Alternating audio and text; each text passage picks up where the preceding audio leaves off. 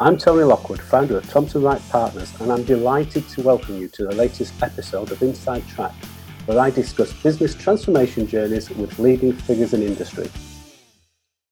Today, I'm joined by Dai Jones, someone with significant business change and transformation experience gained across multiple sectors. His no nonsense approach and style makes for a great conversation. I hope you agree. Let me introduce you to Dai now.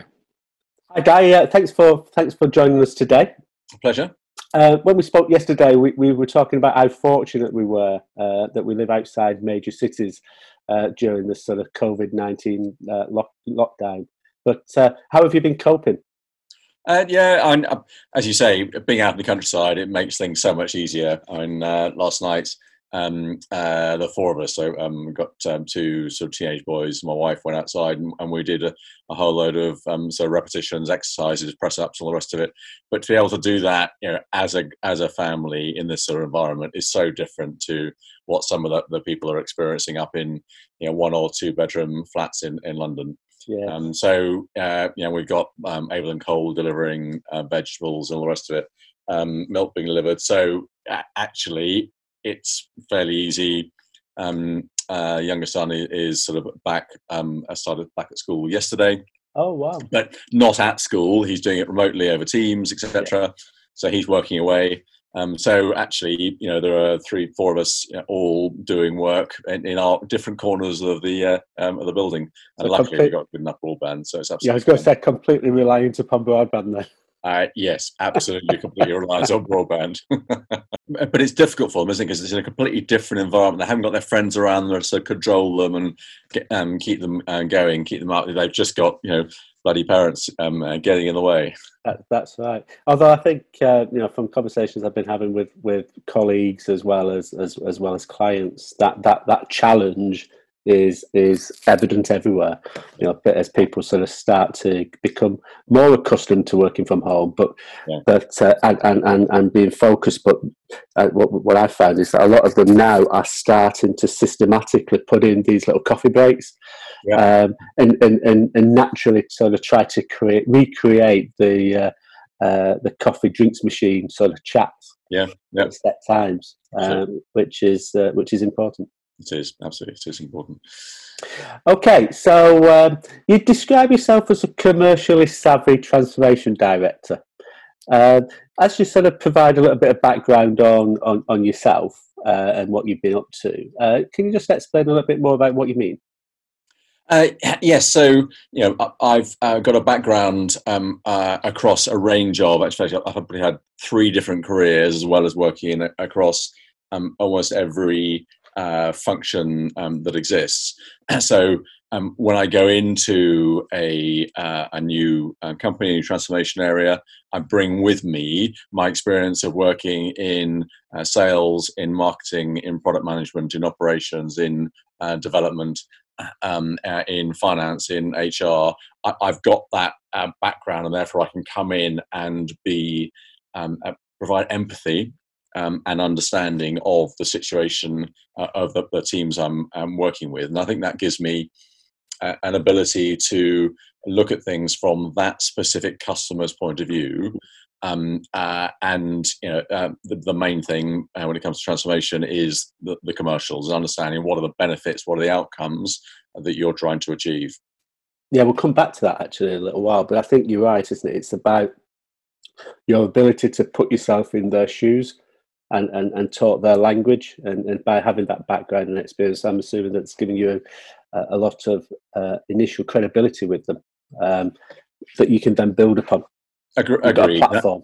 Uh, absolutely, I, I, agree, and I think it's on top of that. It's um, uh, having a background of working in a number of different industries as well. Um, so I've worked across the, the technology, uh, media, telecoms area, which was you know where my probably my second um, career was, uh, but then more recently into financial services, public sector, business services, and, and most latterly into the retail sector. So I've got a, a range of different sector backgrounds as well. And from a, a role point of view, um, uh, that to me makes less difference what actual role I'm in. You know, I've worked as a business unit uh, MD, I've worked as a program director, I've worked as a transformation lead, I've worked as an agile product owner. Yes. Um, uh, it, it's all about design, getting into the business, designing um, the change that they need for their situation, and then rolling sleeves up and delivering it. It's quite interesting that you're saying that you've worked across sectors, and, and so have I. Uh, and, and, I um, deliberately made that decision to to operate across different sectors. Uh, because fundamentally, what we do at driving projects and programs and transformations is the same yep. the same process that we go through. So my variation, I've always found, comes from working in a different sector and learning that language in the approach, etc. Et but what I found also is that a lot of sectors and organisations prefer people to have been in that organisation or that that sector years and years and years. What's what's your feeling about that, and what what what do you think you add by uh, coming from a different sector into a new sector?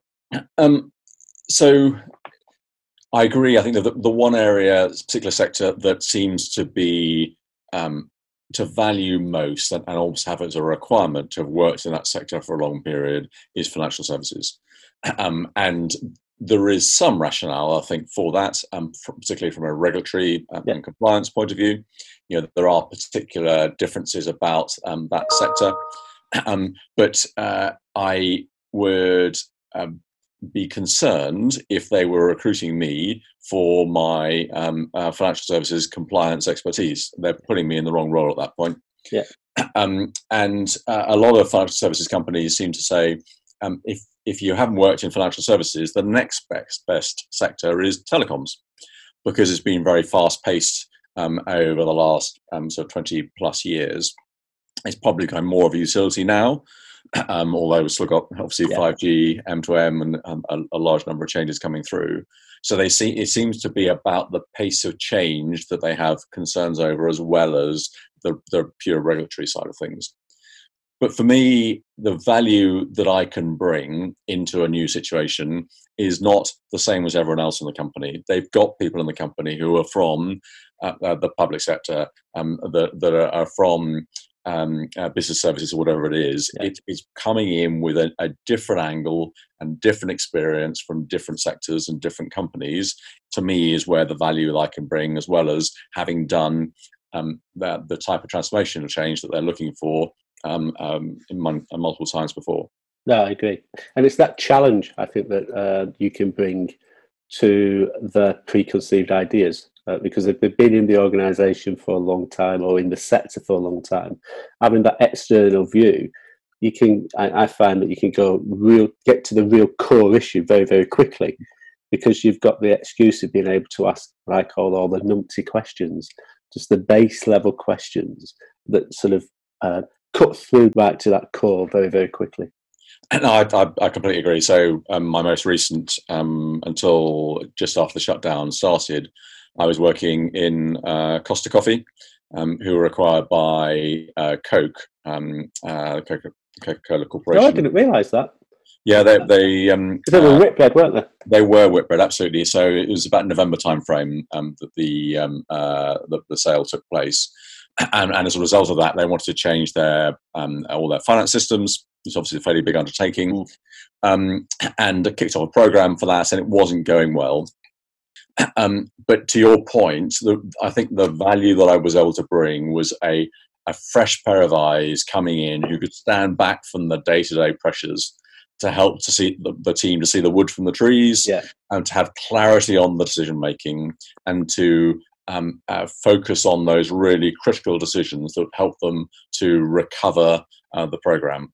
Day to day, it's so easy to focus on um, the urgent rather than the important, yeah. and not to stand back and think, okay, what are the three things we need to solve in this program? Absolutely. And uh, you've you've worked across, uh, as I said, multiple sectors, but equally you've worked across different types of programs, from sort of post-merger integration, shared services, transformation within shared services. You've done the program reviews and turnarounds and, and, and general program delivery. What what have you? Which of those have you enjoyed the most? and why? Um, I think the one that I, I enjoy the most is probably post merger integration. Um, I'll probably come back to, to later on. Um, uh, but I think you know uh, Kotter's eight steps of change yeah. are um, uh, vital, and um, as I'm sure you know, that one of the the, um, uh, the, the key ones is having a compelling uh, vision. Yeah. Um, and when you're in a, a merger situation, it's fundamental to um, the corporation you're talking about, um, either through merger, merger acquisition. They've just paid a whole lot of money for um, this business unit, this this other company, and they want it to work. They want to integrate it into their business, and therefore it's front and center to their strategy. So you've got the buy-in there to start with, um, but then I think on top of that there are a, a whole load of complexities uh, about bringing two organizations together, whether it be the, the product side or the operations side or the IT or the culture. Um, uh, there are just so many different aspects to it um, uh, that it, it, for me, I, I, I enjoy that um, complexity and getting to grips with, yeah. find the right way forward that works for both parties um, uh, through a merger. For, for me, um, uh, I'm sure you're aware. There's been a lot of lots of studies. Booz Allen did one around mergers, um, uh, saying that only a sixth of uh, mergers actually increase shareholder value. Yeah. Um, uh, and um, over 50% of them underperform industry peers as a result of or, yeah. or after a merger or a, a, an acquisition. So for me, there's a real need to get in and kick off a post-merger integration very quickly because that's when you know the, the value starts to seep away. If you leave it for even a few days, yeah. then your star um, performers within the company will start thinking, well, actually, I'm not quite sure what's going to happen here. I'm going to disappear. I'm going to start to speak to my network, see what's going on. Customers will do the same. Yeah. Will the product that I want still be there in the future? I'll start speaking to some other vendors. And, and they then start drifting and the value starts disappearing. So you've got to get in there and implement or initiate the implementation really very quickly. I agree, and, and I think the that also um, brings in the the sort of the, the I think it was McKinsey's that did the study a, few, a good few years ago now around sort of seventy percent of all change programs fail to deliver the, the core benefit case, and that's that it, it, ties into that absolutely because fundamentally uh, when you merge or acquire or go through an acquisition, it's a change program. It's it's it's it's it's as you said, touching every part of those both businesses. Yep. And if you don't have the fundamental aspects in place and the and the structured approach in place, they will fail. That that integration and that, that, that program will fail. Absolutely, and and that's the I think one of the um, the pieces that excuse me, the industry, um, uh, particularly on M and A, um, doesn't always grasp is that because there is a need to move quickly, you've actually got to start the planning early. Yeah.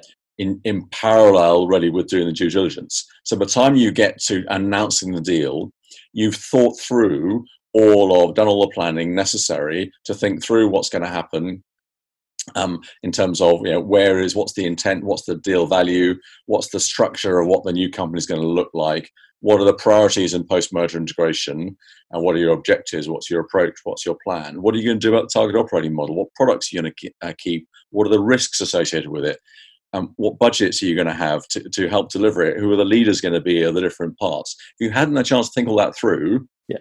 in advance then you're not going to get that quick start you, you just end up having that you just end up having discussions, don't you? And uh, and and everyone's everyone's nice to each other because they new part new people want to build relationships. So, but by being nice doesn't necessarily generate decisions. Agree. So you want to be able to, to at the start tap the right people on the shoulders and say, right, in the future we want you to run this part of the business. Yeah and therefore they've got a vested interest in driving it forward. There's clarity; everyone knows where they stand. You're getting hold of the key parts where you can see the value, which was in your in the um, the business case you put together to start with, and you're then delivering um, and driving that value through um, to maintain it and, and to get as much out of it as possible. There's, there's, you know, you've got to, to remember that there's, a, as you so mentioned, there's a lot of complexity in here, and you know, the value comes from three things. There's the the core businesses, the two core businesses that you're talking about, and you've got to make sure that they are able to maintain the focus on continuing to get the profits that have been there in the past. and there's a real danger they take the eye off the ball, they get focused on the on the merger, know, all huddle around the water cooler and start having uh, discussions about what's going to happen with your job, what's going to happen with my job, and they take the eye off the off the day to day ball. The second thing is that their combinational value um, from bringing the two together, whether it be through um, customer base or product set, etc. Um, and the third is then selected transformational areas um, uh, where you, you know there's real value in bringing the two organisations together, and and you've got to keep an eye on all three of those. Yeah. Otherwise, again, the value isn't going to be what you had in the business case. Absolutely, I think you've got to really sort of cut to the chase as well. I, I remember got involved in one a few years back now, uh, two support services organisations, and uh, I, I, yeah, I can vividly remember being in one of the initial meetings where the two procurement um, teams and leaders um, were, were, were, were in a room. And unfortunately, the decision hadn't been taken on which of these two guys was going to be the CPO. Yeah. In the event, neither of them got them. We brought a new one in. Um, but I was just, I was, I was sat observing these two, these two people going at each other, and and, and just every now and again, just saying, we just got to cut to the chase you know, we need to get data. We need to understand where where there's uh, overlaps and where there's divergence really, really quickly. Because at that stage, we come coming back to what you were saying, we can start to engage with our supply chain yep. partners, yep. and they were partners uh, because they're they're going to start feeling uh, um, uh, unsure about the future. They're yep. going to start looking at well, if if if if I'm suddenly going to lose ten percent of my business, I need to go and find another client to fill that gap. Yeah. And uh, but the the the um, uh, there's a significant cultural differences, absolutely. But fundamentally, these were two two two beasts that were going after each other. Which and, and if you haven't provided that clarity, it's totally understandable or human that they will do that. Yeah. Not the right thing for the business, but so how do you t- provide that clarity, take that issue off the table, so that they can all focus on helping the business to um, deliver. The, the point you make though about the culture, I think it is and the other piece of post-merger integration that it is bringing two organizations together is really when you see the difference in culture between um, uh, uh, different um, uh, businesses. Yes. And it can be very tricky to uh, um, move to a new culture. Um, when I was at uh, Cable and Wireless, they were trying to completely change the culture there, and they put a huge amount of effort into it. Um, change champions, sponsorship from the board, quite a lot of budget. And after about three years, they turned around and said, "Actually, we don't think we've succeeded." Mm. And and for me, the, the reason for that was that they were trying to wholesale change the culture of both, you know, what had been Energis and what and what had been Cable. They brought the two together.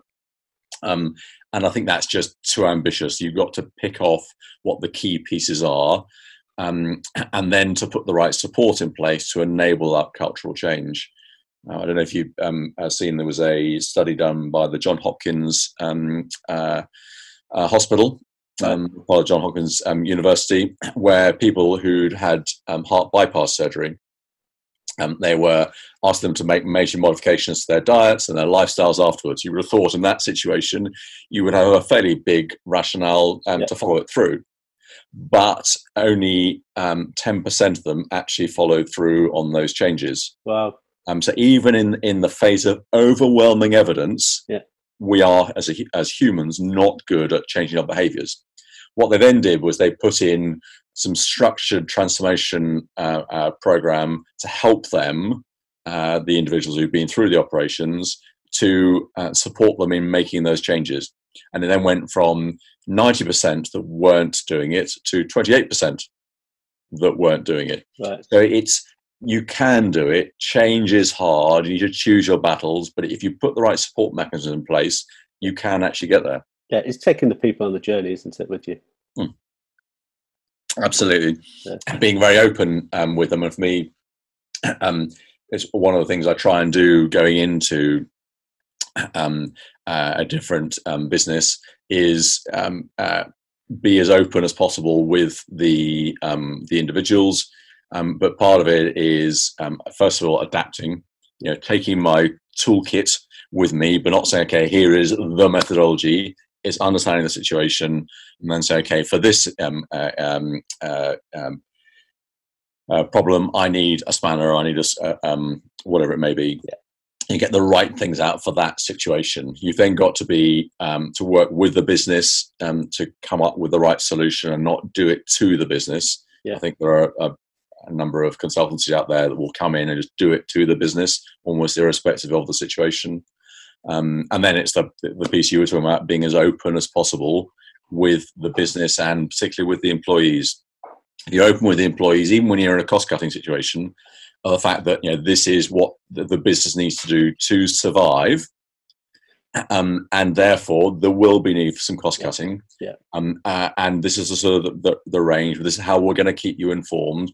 Um, if you've got ideas yourselves on how we could um, uh, cut costs, that obviously ideally doesn't involve um, individuals, then let's let's let's do it. Yeah. When we were at um, uh, was at in the Ministry of Defence in their shared service centre, um, uh, we were um, had a target to take a, a lot of cost out. Um, we were making um, the recruitment process much more efficient, putting in some robotics to help with it and um, as a result, you know, there, there were some uh, people who were no longer needed in in the team. Yeah.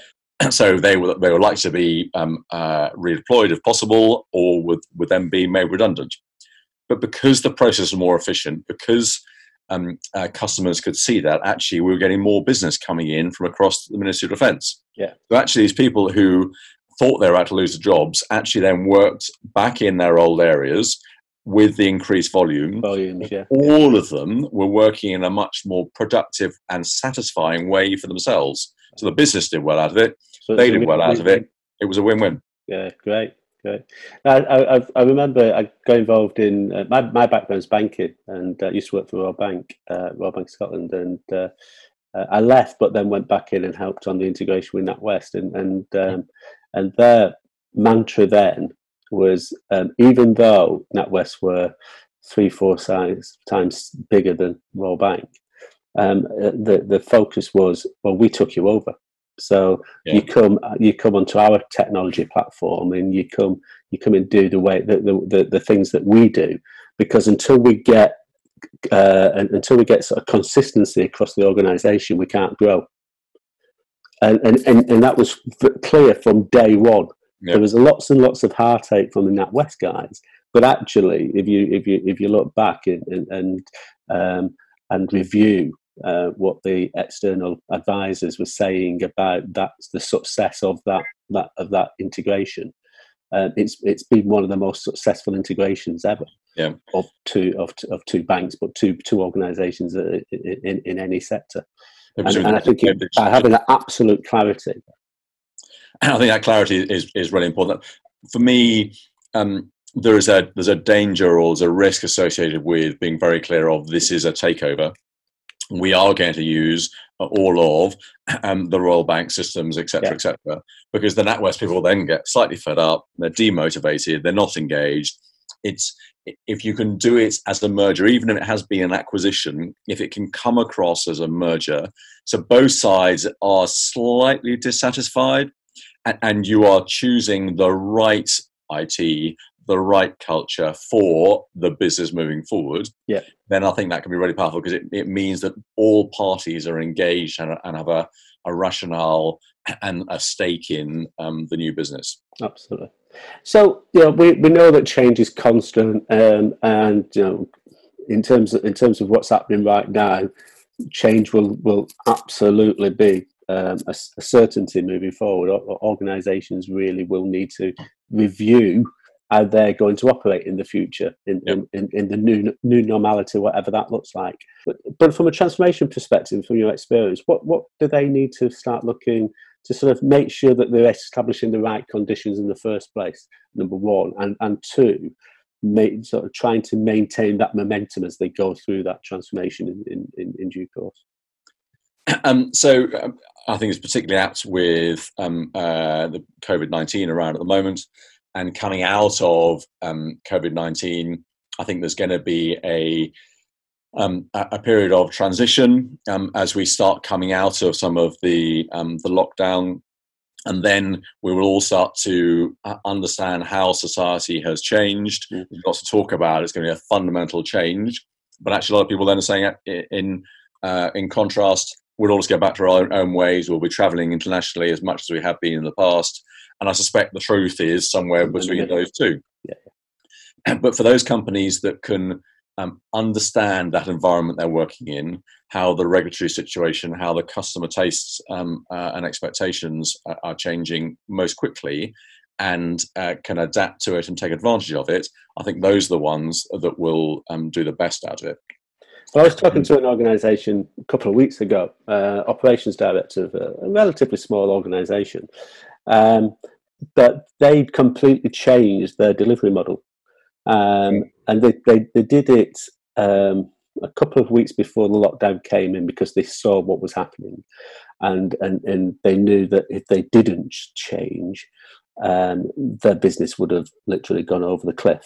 Uh, yeah. because it, they wouldn't have had any revenue. So they, they changed it into be, be, be able to allow them to deliver services remotely. And um, within that first period of time, they were able to save a quarter of a million pounds per month. But more importantly, they grew the business yeah. at, at, at, the revenue level because clients were quite happy for people to work remotely. So they brought new clients in. That organisation is never going to go back no. um, to, to the old way of working. But there's a whole series of changes that they'll need to do to ensure that that can that that that that can uh, that can continue. Sorry, I, I, I interrupted. No, no. I, I, I mean, so and each each uh, sector and business will be different. You know, there are, there are some that are really not very affected by this. I mean, you look at some of the of the um, uh, the, the, the bank. So um, yeah. Deutsche Bank, for example, on the uh, investment side of things, you know, very little change. Okay, they're working from home, but their products, etc., really haven't been changed very much. Costa Coffee, where I was, fundamental change. Their business has closed down. Yeah, you know they've got no revenue coming in at all. You know it, it's um, uh, about survival. It's about cash flow, getting everyone onto furlough, etc. And there will be everything in between between those sort of two extremes.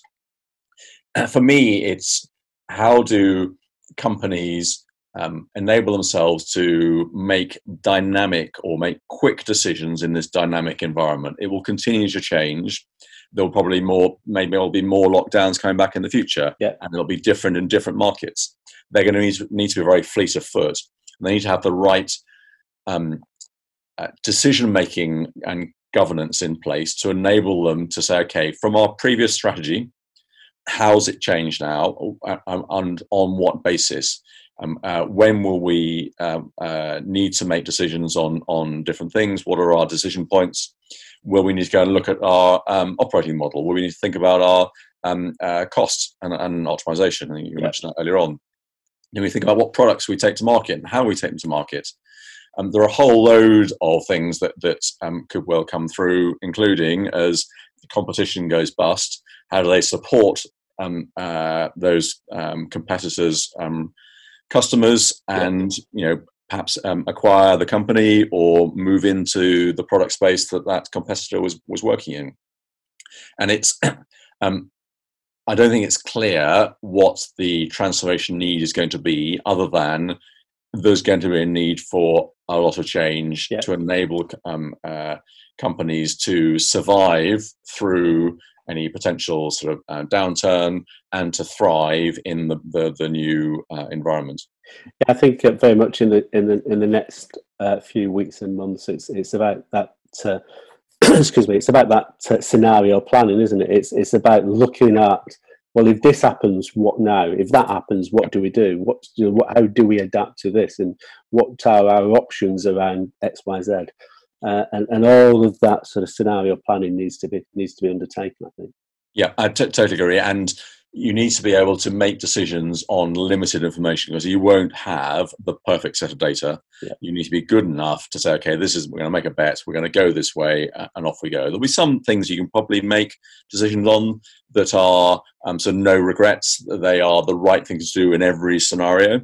Um, but others where you'll just need to uh, place your bets and say, okay, we, we are going to go this way.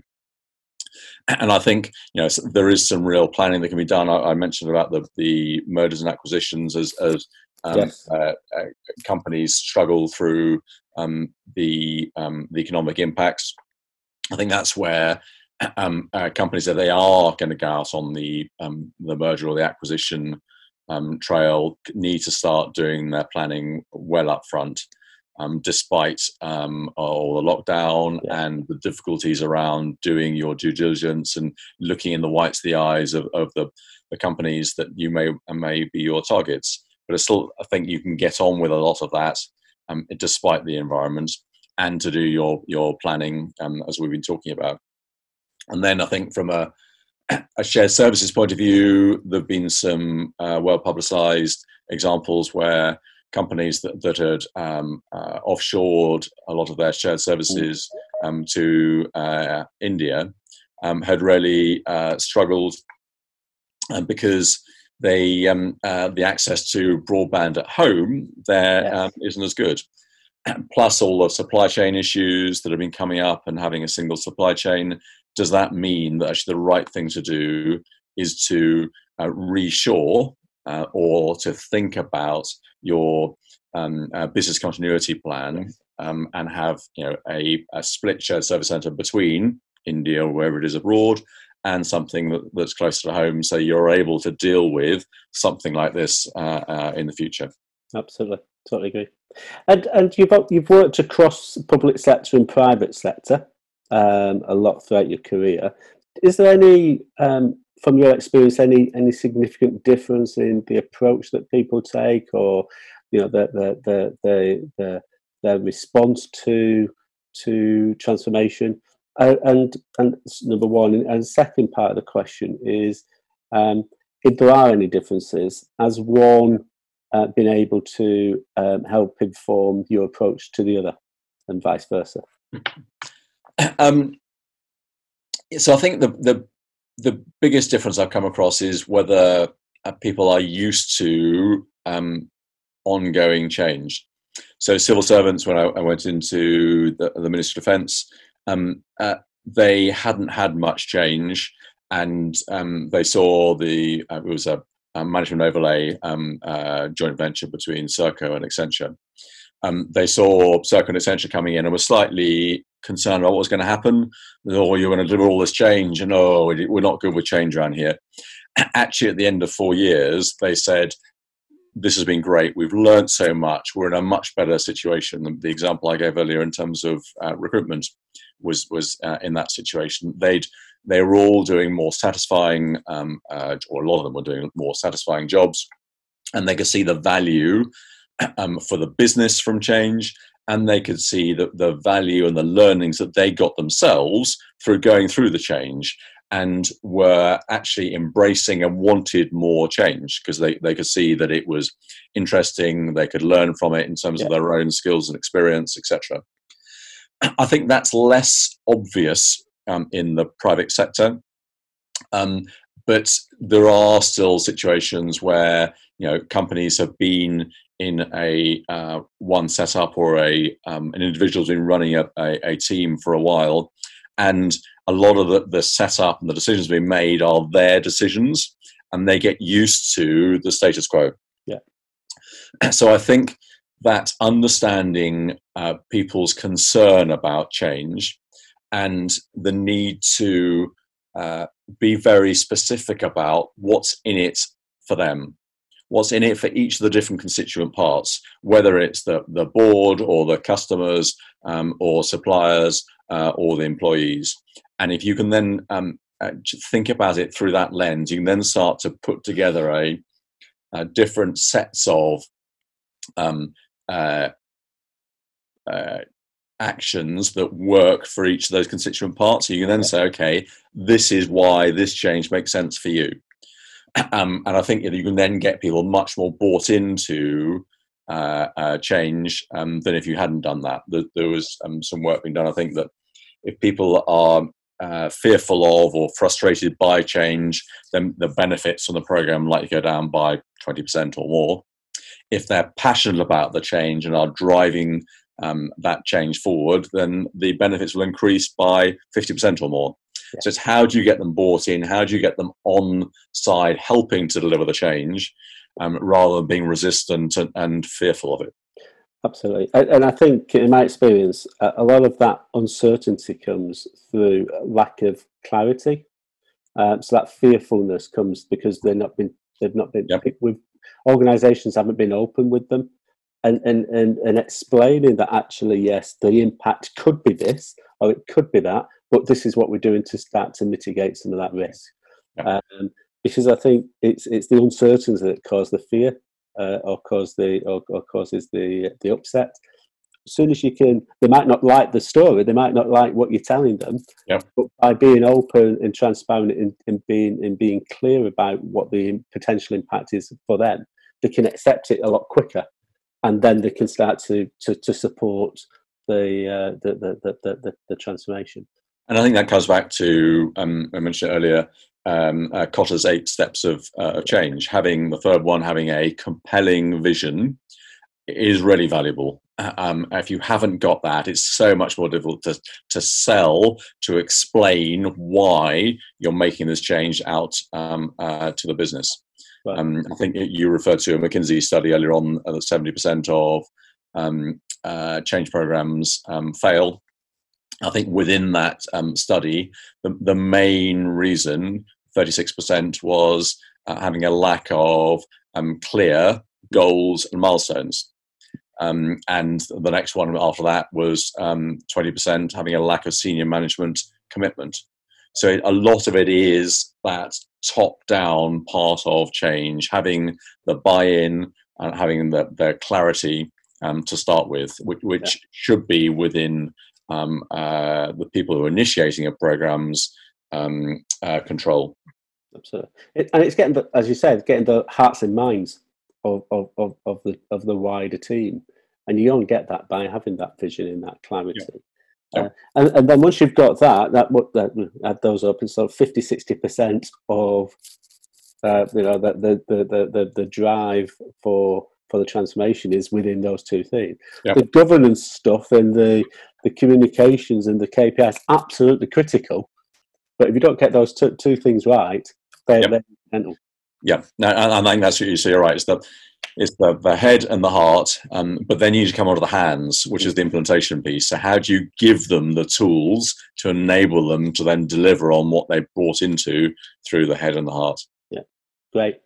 So, um, ask this question all the time. If there's one thing, uh, one sort of takeaway that you can that you can uh, uh, provide today for the people that are listening, what, what would that be? I think the one takeaway for me is uh, the one we um, talked about um, a few minutes ago. Um, uh, what's in it for me? Thinking through um, all the people who are being affected by the transformation you're working on, and what is the impact on them.